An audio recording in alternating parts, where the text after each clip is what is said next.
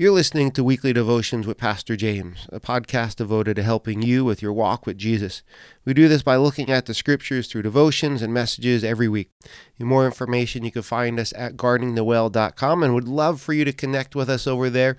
Uh, you can visit our blog, you can visit our bookstore, and you can connect with us and shoot us some feedback. Send us questions, maybe something you'd like to hear an episode on. And with that said, uh, let's jump into it today. Uh, you have your Bibles, uh, please open up to 2 Tim- uh, 2 Timothy chapter 2. Uh, this morning we're going to be in the first seven verses, 2 Timothy chapter 2. Uh, as you're opening up, uh, we're going to read these through and, and then we'll pray. 2 Timothy chapter 2, verses 1 through 7. Paul writes this to Timothy. Paul says, You then, my son, be strong in the grace that is in Christ Jesus, and the things you have heard me say in the presence of many witnesses, and trust to reliable men who will also be qualified to teach others.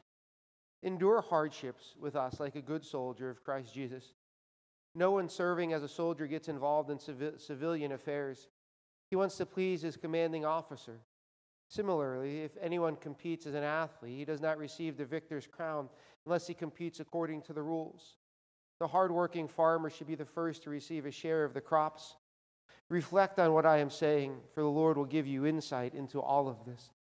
Let's pray. Father, this morning we come to you. We come here because of you. We come because we need you. We need your presence. We need your word. We need to be changed by you and for you. We need to be reminded of you. We need to be reminded of who we are in you. And so, Holy Spirit, we give this morning to you.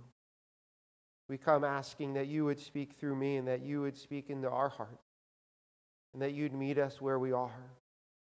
And that we would not just hear your word, but that we would actually apply your word to and in our lives. We give this to you.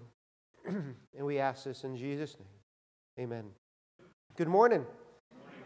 really good to see all of you this morning. Uh, we're going to get right into it. Have you ever found yourself in a place that you needed to do something or go through something and you found yourself praying that God would give you strength, right? Uh, I think many of us, if not all of us, would be there. Um, when we had kids, when Amy and I had kids, uh, we had four of them, but I can remember back thinking, when we had Noah right off the bat, I'm like, I have no clue. And if you've had a child, you know the boat that you're in. Like you have, you have absolutely. Everybody says, wait till you're ready to have kids. There's no waiting till you're ready to have kids because you're never ready. And I can remember praying, Lord, I have no idea what I'm doing. And I still pray that, right? Because now they're getting older and I have no idea, right? And so I'm praying for that. I'm like, Lord, I have no idea what I'm doing. I need you. I need your strength, right? I've been there as a dad, as a husband. Uh, there's been times where I've been as a pastor. Um, there's been many times that I've walked into situations as a pastor, and if you could only hear what's going on in my brain, it's, it's crazy. There's been many times I've walked into the situation going, Lord, I have no idea what, what to do, what to say. I, I need your strength. And one, one came to mind this week when I was putting the sermon together. This is probably going back a good, good 12 years, maybe uh, 12, 13 years. And uh, it was a Friday morning. It was 5 o'clock in the morning. Uh, there was a knock at the door. Somebody was knocking at our door at 5 o'clock in the morning. Thankfully, I was up. I was getting ready to start writing the sermon. Yes, I write that early. Uh, that day had to be a little bit earlier because we had the Kabasi Fest uh, later that day.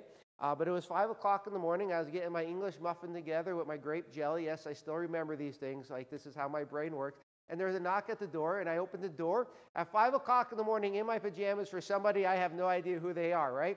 And I open the door, and they go, You're the pastor of the church, right? I go, Yes. He goes, Can you come to our house? The person in our house who is sick is dying. I'm like, I don't know who these people are. Like, I've never seen them before in my life. I'm like, Okay, uh, let me get out of my pajamas, put some like normal clothes on, and I'll be right there. And so I remember leaving the house at 5 o'clock in the morning, walking, they're, they're, they're in walking distance, walking to a house. I have, don't know anybody that lives in that house. I don't know anybody. And so I'm walking in the house going, okay, Lord, I need two things from you right now. One, I need safety because I have no idea what I'm walking into. And that's been a couple times. I have no idea what I'm walking into. I go, I need uh, your safety, but I also need your strength so that I can minister to these people that I have no idea who they are and somebody in their house is dying. And so I went, and lo and behold, you know, I was there for about a half hour, and nothing bad happened to me, as you can tell, right? And just prayed with them and just tried to minister to them for a half hour. We've all found ourselves in positions where we've needed strength. We've needed to ask God for strength. We've found ourselves in places like that. And I think Timothy is in a place like that. And I think Paul is trying to strengthen Timothy. Paul is telling Timothy here this morning in our text about the strength that Timothy has. He's reminding us of the strength that you have in Jesus. And what Paul does this morning, and what I want us to see this morning, is this is that the needed strength for our current situation is already there. Let me say that again. The needed strength for your current situation is already there in Christ. See, we often look for and ask for strength, but as we will see, Paul tells us that our needed strength is already there. And so, with that said, we're going to jump into it this morning, and I have two points for you current situation and the needed strength. All right? And so, I want you to get a hold of this stuff as we, as we get going this morning. And we need to start here the current situation. Now, we're only starting chapter 2 this morning. So, we're only a couple weeks into this letter. And as we've gone through this letter, so far, two things should be ingrained in your mind. One is this Paul is in jail and he's on death row. These are his last recorded words that we know of. He is going to be put to death. He is not getting out of jail. Paul does not live after this. He is beheaded because of his faith and his proclamation of Jesus Christ and the gospel of Jesus. The second thing you need to keep in your head and should be there is this Timothy is struggling. I've mentioned that to you every sermon so far. Timothy is in a place in his life where he's just struggling with things. It seems that he's just wading through some things in life, maybe personally, professionally, maybe a mixture of both. And we've talked about it that for some reason his walk with Jesus just doesn't seem it's where it needs to be. Or maybe Paul, because he knows Timothy so well, kind of sees some warning signs in Timothy's life, knowing that Timothy is getting in that point, getting close to that slippery slope. Maybe it's the pressure of pastoring churches that's just weighing on Timothy. and so, what Paul does is he tells Timothy, fan in the flame the gift that God has given you. He's told Timothy not to be ashamed of Jesus and Paul, his prisoner. And then last week, Paul tells Timothy, Timothy, you need to guard the word of God that he has entrusted to you. Let me ask you, have you done any of those three things? Have you started to fan in the flame the gift that God has given you? Have you worked on knowing Jesus so you're not ashamed of Jesus? Are you guarding the word that God has given to you? So we have to remember that we can't just be hearers of the word, we have to be doers of the word. We have to apply the scriptures to our lives. Now, in all of that that we've seen so far, you and I can relate that there have been times in our lives from the pressures of life, of work, of temptation, maybe sin, that we have struggled in and with our walk with Jesus. We've all been there because none of us are perfect on this side of heaven. But what Paul is about to do here is remind Timothy of a truth, of a situation, of a reality that is true for every believer in Jesus Christ. And so, what Paul is about to do that we're going to take a quick look at is Paul is going to paint a picture, if you will, of our current reality. And what I mean by that is this Paul, by way of metaphor or analogy, is going to paint a picture of who you are in Christ. You get that? Paul is going to paint a picture by way of analogy of who you are in Christ. He's going to remind all of us of our current situation by showing us four aspects of who we are in Christ and what it means for our daily lives. And this is important because we forget who we are in Christ and what we've been called to in Christ. So Paul tells Timothy be strong in the grace that is in Christ Jesus. And then he goes on to tell Timothy this verses 2 to 6. Paul says this And the things you have heard me saw or say, not saw, in the presence of many witnesses, entrust to reliable men who will also be qualified to teach others.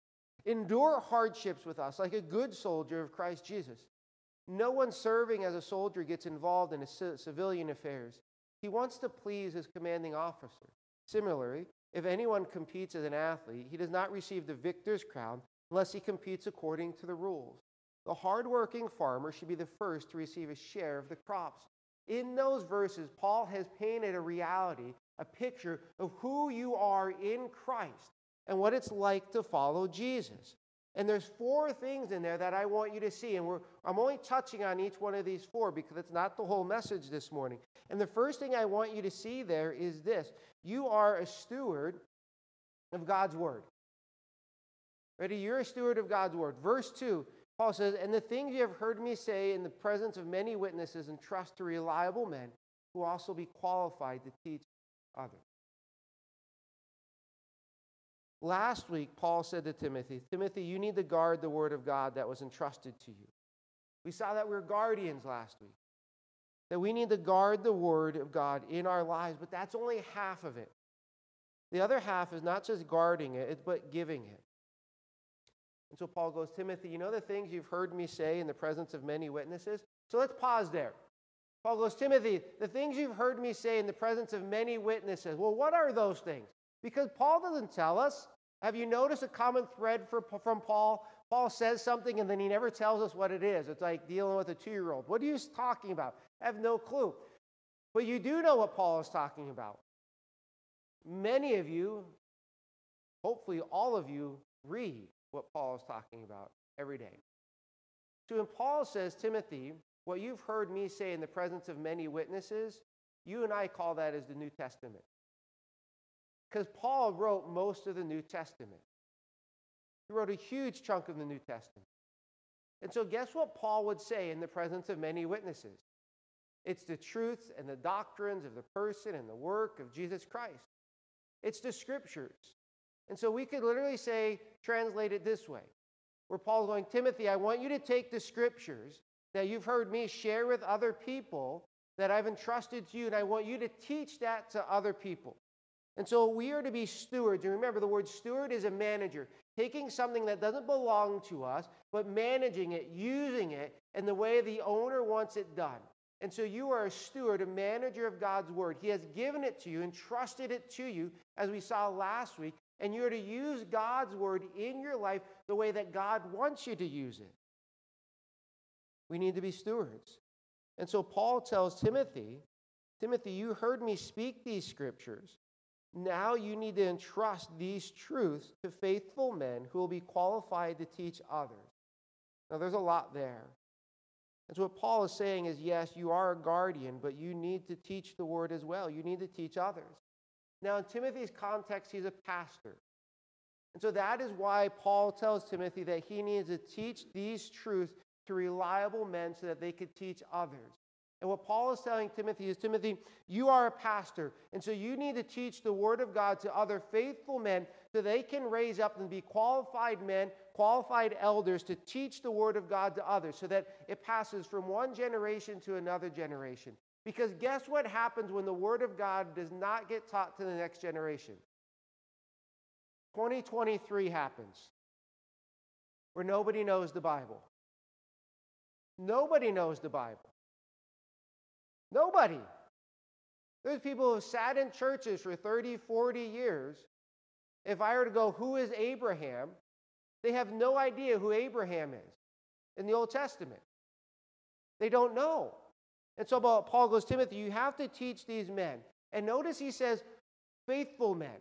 He's not saying gifted men. He's not saying smart men. He's not saying good looking men. He's not saying men that have an unbelievable gift in communication. He's not saying any of those things. He doesn't say they have to go to seminary. He goes, they just need to be faithful. They have to be faithful to the Lord in what the scriptures call. And Timothy, you are to teach them so that they can teach the word of God to other people. Men, you are so needed in the church today. The local church and the corporate church are needed so much to teach the Word of God. The church struggles with that. Men, you're needed. But you could also take this outside of Paul and Timothy's context and say this if you're a Christian and you're breathing, God wants you to teach the Word of God to others. You could teach in a Sunday school class, you could teach your own kids, you could teach your grandkids and nieces and nephews, you could teach your neighbor what you do know. There's so many different contexts and, and, and workings in your life that you could take the Word of God that you do know and teach it to other people so they could hear the Word of God, that they could learn the Word of God, so that they could come to a saving knowledge of Jesus Christ, so that they could take what they know and share it to somebody else. That's what we're to do. We're to teach the Word of God into the lives of other people so that God would work in their lives. Your current situation as a follower of Jesus Christ is to be a steward of His Word. It's to teach the Word of God that has been trusted to you to those that God brings into your life. But that only makes up part of our current situation. The second part of your current situation is this you're a soldier, and you may not realize this. Verses 3 to 4, Paul says this Endure hardship with us, like a good soldier of Christ Jesus. No one serving as a soldier gets involved in civilian affairs, he wants to please his commanding officer. Now, Paul says, Endure hardships like a good soldier. Now remember, these are just pictures that Paul is trying to use to convey truths of our, our identity in Christ and what it is to be like following him. But the truth of the matter is this you are a soldier. If you're in Christ, you're a soldier. And I know what you're saying. Well, I didn't sign up to be a soldier. You did when you gave your life to Jesus. When Jesus saved you, you became a soldier. And the reason that is true is this there is a spiritual battle that takes place every single day. You know that? There's a battle between God and Satan that is happening every single day, every moment of the day, that they're constantly fighting. Satan is constantly going after God and his people. There's a spiritual battle going on. And here's the thing you don't, maybe you don't know about Satan. He does not fight fair. He doesn't do it fairly. You know what he does? He uses you because he's a murderer and he wants you to go down with him. And so he is out to get you. And so when you and I give our lives over to Jesus and we follow him, guess what we've done? To use this picture, this analogy, right? Where we're saved, right? Guess what? We're Team Jesus. So guess what? Guess whose enemy we have now become? Satan. You are either an enemy of God outside of Christ, or in Christ, you're an enemy of Satan. And if you're an enemy of Satan, guess what he likes to do? He likes to attack you. And you, so you are into this battle and you are a soldier, as Paul says. That is your current situation, your current reality. And so, in light of this, in light of being a soldier, Paul says you need to be a good soldier, not just a soldier. Bob, right? Bob can answer this, right? Bob, does everybody that's in the army, just because they're in the army, does that mean they're a good soldier? No, right? Right? No. Right? Just because you're just because you play football doesn't mean you're a good football player, right? Just because you type on a keyboard does not mean you're a good typist, right? Just because you're a soldier doesn't mean you're a good soldier. And Paul says we need to be good soldiers. And how do we become good soldiers? Paul, Paul goes, well, endure hardships. What happens when somebody goes into the service? A whole lot of stuff that I don't know. I can only tell you by movies, but I'll give you a couple things. You leave your home. I have a picture of my grandfather and his unit on, hanging on my wall in my dining room. My grandfather, he grew up in Nanticoke. He went into the service for World War II, but his picture is Camp Shelby, Mississippi. He went from here to Camp Shelby, Mississippi, and then he went over and he was in uh, Africa and Italy and all sorts of things. And I have pictures of all of that, right? You leave, you leave your home. When you leave your home, guess what you leave behind? Comforts. You leave comforts.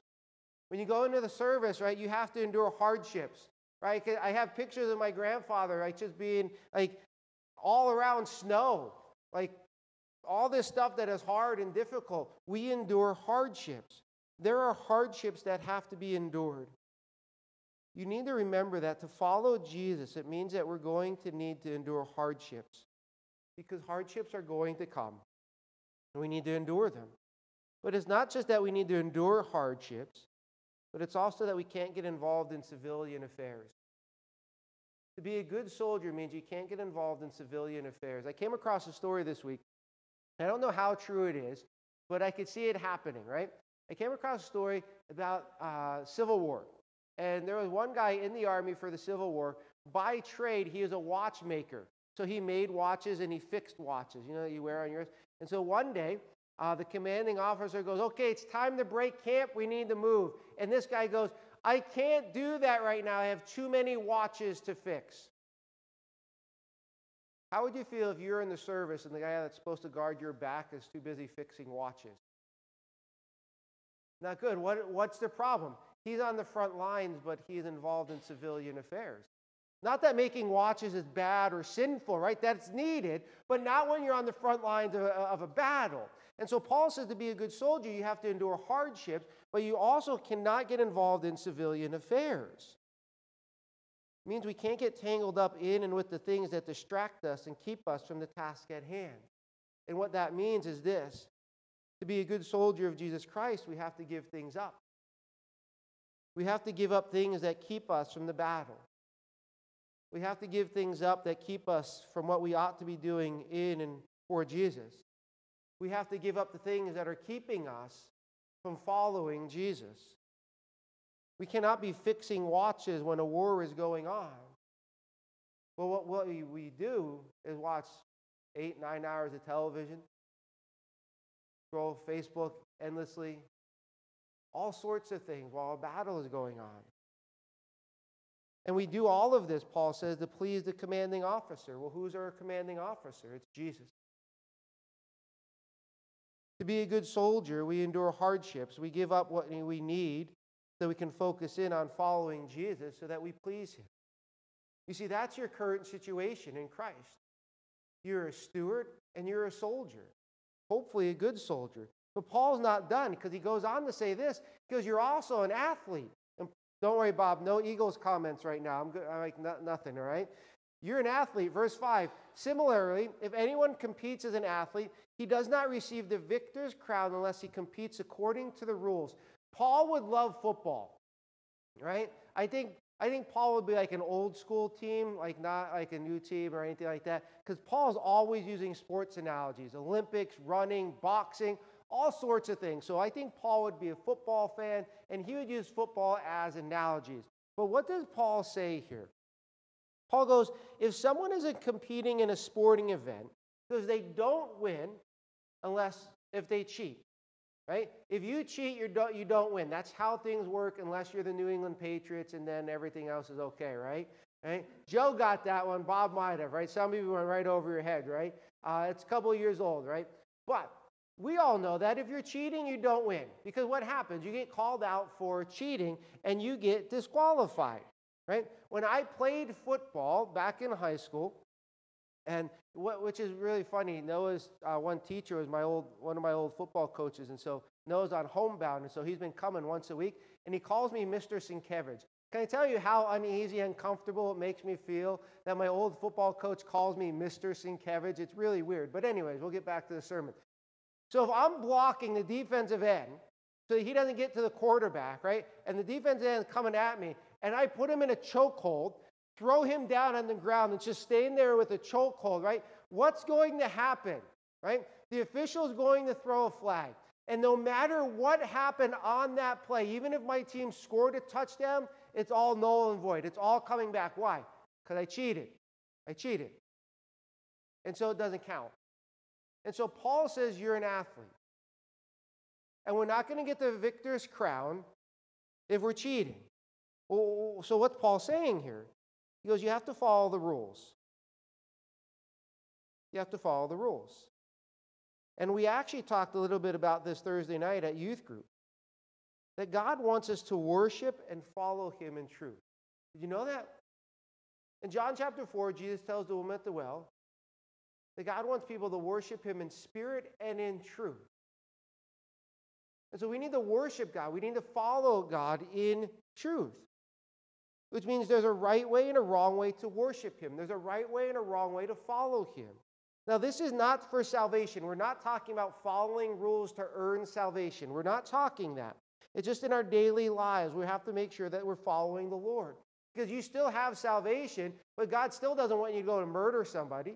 He doesn't want you to be covetous. He doesn't want you to be lying. You know, there's the principle that you, you reap what you sow. And so there's laws that we need to be following in our lives.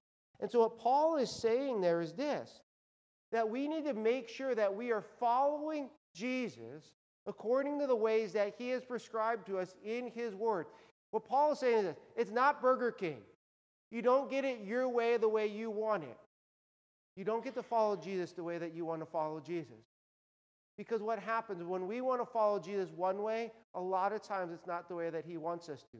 Because we would really love to follow Jesus sitting in our recliner, reading the scriptures, and being, oh, that's all I have to do today. I don't have to do anything. Right? When it was five o'clock in the morning and there was a knock on my door and they wanted me to come to their house, I'm like, okay, this is what Jesus wants me to do. So I need to follow Jesus, follow his leading, and go there. Not what I wanted to do. I wanted to go in my office and go back to writing. But we have to follow Jesus the way that he's prescribed to us so that we're in his truth. So you didn't realize that you're a steward, a soldier, and an athlete, but you're also a farmer. Verse 6. Paul says the hardworking farmer should be the first to receive a share of the crops. I'm not getting into the second part of that verse this morning, just the first part. This Paul tells us about the farmer. He's hardworking. You know, farmers are hardworking, and no one ever notices that. You know any good, hardworking farmers? Maybe you do. Most people don't, though. So you want to know why? They're never being interviewed, right? Like the athlete. The athlete's always being interviewed, right? How many farmers do you ever hear tell you who to vote for? Right? The athlete tells you who to vote for, the farmer doesn't. That's what Paul tells about the farmer. They, they're hardworking. They have to work hard. See, the only way they get the job done is they work hard. And so this is an aspect of us following Jesus that we need to work hard at following Jesus. I've told you before, Christianity is not passive. Following Jesus is not passive. It's intentional and it involves hard work. And so for us to follow Jesus, yes, guess what? Some Sundays it's going to be really, really hard to come to church and listen to me. I got that. I admit it. Ready? I'll let you in on a little secret for pastors. Sometimes, some Sundays, it's really hard for pastors to get up and come to church. You want to know why? Because we're human. Following Jesus involves hard work. There has to be hard work in it. Has to be. We're following Christ. That's your current situation, your current reality. In Christ, you are a steward, you are a soldier, you are an athlete, and you're a farmer. And so, what do we have here? Well, you need to teach the word to others. You need to be like the soldier who endures hardships, you don't get involved in things that keep you from the task of following Jesus. But you also need to be like the athlete and keep the rules and follow Jesus according to his ways and not yours. You don't can't run off and do it your way. And you need to work hard, like the farmer, every day. That is our reality in Christ. Now, here's the thing I have been looking at all of these things all week long. There are seven verses I read to you this morning. There's seven commands in seven verses. I sat here Tuesday night, right before Bible study, and go, There's seven commands. What do I do with that? Do I do seven separate sermons? Do I do like three sermons? How do I do this? And I'm going, How do these all tie together? Like, how does this all tie together? How do we bring it together? Well, some of you are asking me the same question. So let me ask you a question. What does the steward, the soldier, the athlete, and the farmer all have in common? I'm going to give you a second to think about that in your own minds. I'm going to take a drink. What do they all have in common? perseverance. perseverance. They all have perseverance in them. Teaching the Word of God to others is hard. I can attest to that. It's very hard. You have to persevere, you have to keep going. Being a soldier is hard. You have to keep moving no matter what. And all week long, all I've thought about is the scene in Forrest Gump when he's walking through the water in the army. That's all I keep thinking about, the, the soldier persevering. I know there's more to it, but that's the thing in my head. Soldiers have to persevere and keep moving no matter what comes. Being an athlete is hard. Going through that training, disciplining your body is hard. You have to persevere. Being a farmer means you have to persevere. When drought happens, you have to persevere. When the frost comes or ice comes and destroys your crop, you have to persevere. Every one of them has to persevere. Because here's why the teacher never sees the light bulb go off in somebody's mind if they don't persevere. The soldier never sees the enemy defeated if they don't persevere. The athlete never holds the trophy if they don't persevere. The farmer, he never gets the harvest if he doesn't persevere. Persevere. Timothy is struggling. And maybe you are as well. And so Paul reminds him, reminds you, persevere. He goes, don't quit. Timothy, I know the struggles you have going on in your life right now. Personally, professionally, everything in the middle. Because, Timothy, I hear you, I got you, but you have to remember you're the steward, you're the soldier, the athlete, you're the farmer. You have to persevere. Don't quit. Don't give up on the marriage. Don't give up on the child. Don't give up on the friend. Don't give up on the job. Don't give up on the calling. Don't give up on the time with Jesus. Don't quit. You need to endure. Take one step at a time, Timothy. Keep moving. So, what if the step you take today is half the step you took yesterday, but it's still a step forward? You need to keep moving. But it's so hard. It is so hard to keep moving. Trust me, I know. I know there's times in your life where you want to give up. You want to give up on somebody, you want to give up on something, you want to give up on yourself. Where you feel like you're done where you sit there and you don't see how things will or ever get better. You don't know how things will work out. You look around to everything that you're walking through in life and you don't see God in any of it, and you feel like one of those flags. Have any of you ever seen uh, when a hurricane is coming to the shore and they give you the picture of the beach right? And the beach is getting destroyed, and there's a pier on the beach, and on the beach there's like a flagpole, and there's one flag on the flagpole just flapping in the breeze and it's barely hanging onto the flagpole. Have you ever seen that? Right? That's what we feel like that at times. We feel like the flag on the flagpole on the beach in the middle of a hurricane, barely hanging on by a thread. And because the hurricane is upon us, we just want to let go. We just want to let go. And we want to give up. Paul goes, Don't. He goes, Persevere. Keep going. Keep moving. Well, how? How do we persevere? How do we keep moving? How do we stoke the fire, if you will? The same way Paul tells Timothy, as Timothy struggles to persevere. That's the needed strength. Verse 7 Paul says, reflect on what I am saying, for the Lord will give you insight into all of this. Reflect, meditate on, think about. When was the last time you reflected on the scriptures? Do you ever reflect on the message I give? Do you ever re- read scripture and reflect on it later in the day throughout the week? It'll change your life if you do it. Paul says, Timothy, you need to reflect on what I just told you. Why? Because look at the promise. Because reflect on what I'm saying. Why? For the Lord will give you insight into all of this. God, I need insight on stuff. Paul goes, We'll reflect on what God has told you. There's a promise in there. Because we need to be reflecting on what God has told us, and He will give insight to us. And when guess what happens when we get insight? We're strengthened. God strengthens us as we, as we reflect and meditate on His words. He's going to give wisdom, He's going to work within you. But how does that help me persevere? Well, it does, but there's one other thing. Do you know what verse we have not looked at yet?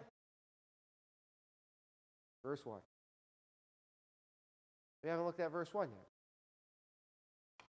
Paul goes to Timothy, You then, my son. Remember when he says son, he's not talking about physical son. He's talking about, think of the mentor mentee relationship. Because you then, my son, be strong in the grace that is in Christ Jesus. Because Timothy, you're struggling and you need to persevere. And how you persevere is by being strong. Now, here's the thing on that phrase where he says, be strong. It gets lost in the translation a little bit. The wording that Paul uses there does not mean to be strong in yourself. He's not telling Timothy, Timothy, be strong in yourself. What it actually means is, Timothy, be strong in the Lord or by the Lord. It literally reads this Keep on being empowered in the Lord. Some of you are trying to do things and wade through things in your life by your strength. You're trying to persevere through life by your strength. And that is why you're failing. That is why it's hard for you to persevere. Because you're trying to do it in your strength and not the strength of Jesus. And you need to stop.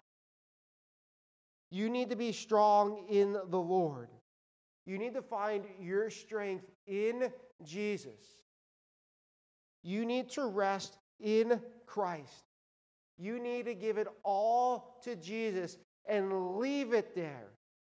You go, I do give it all to Jesus. But yeah, when you're done praying, you pick it up with you and take it with you.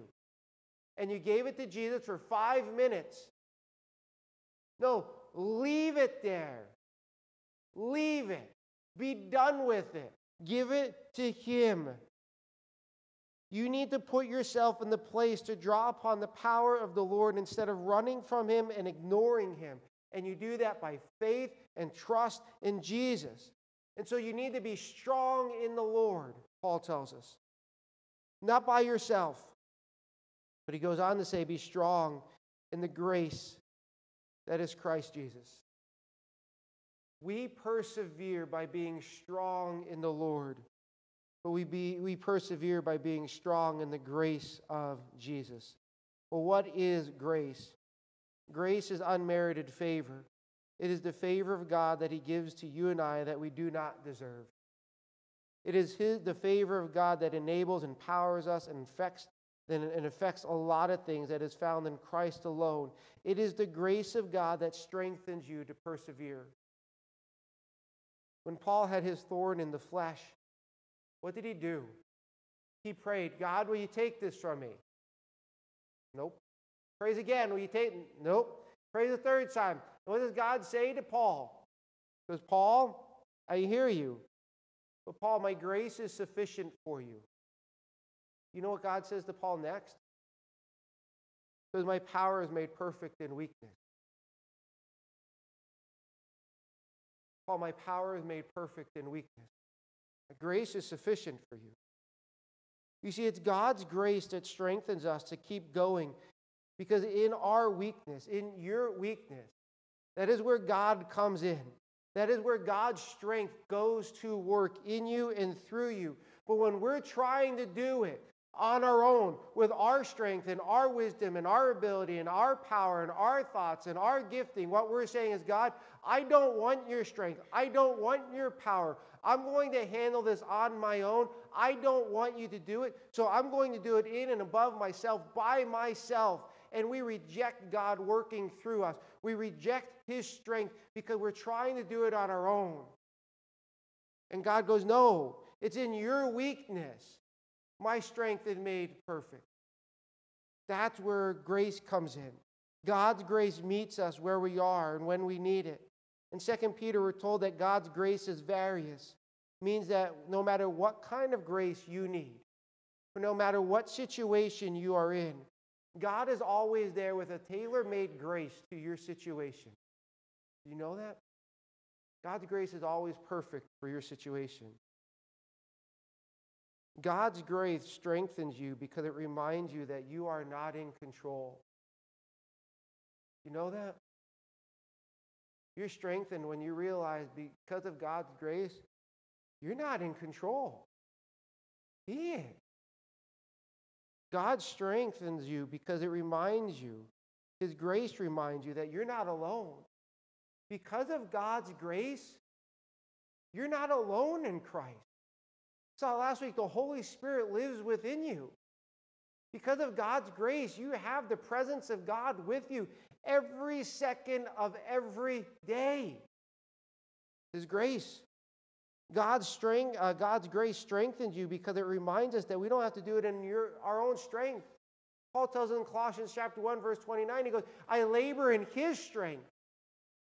God's grace goes, I will do it.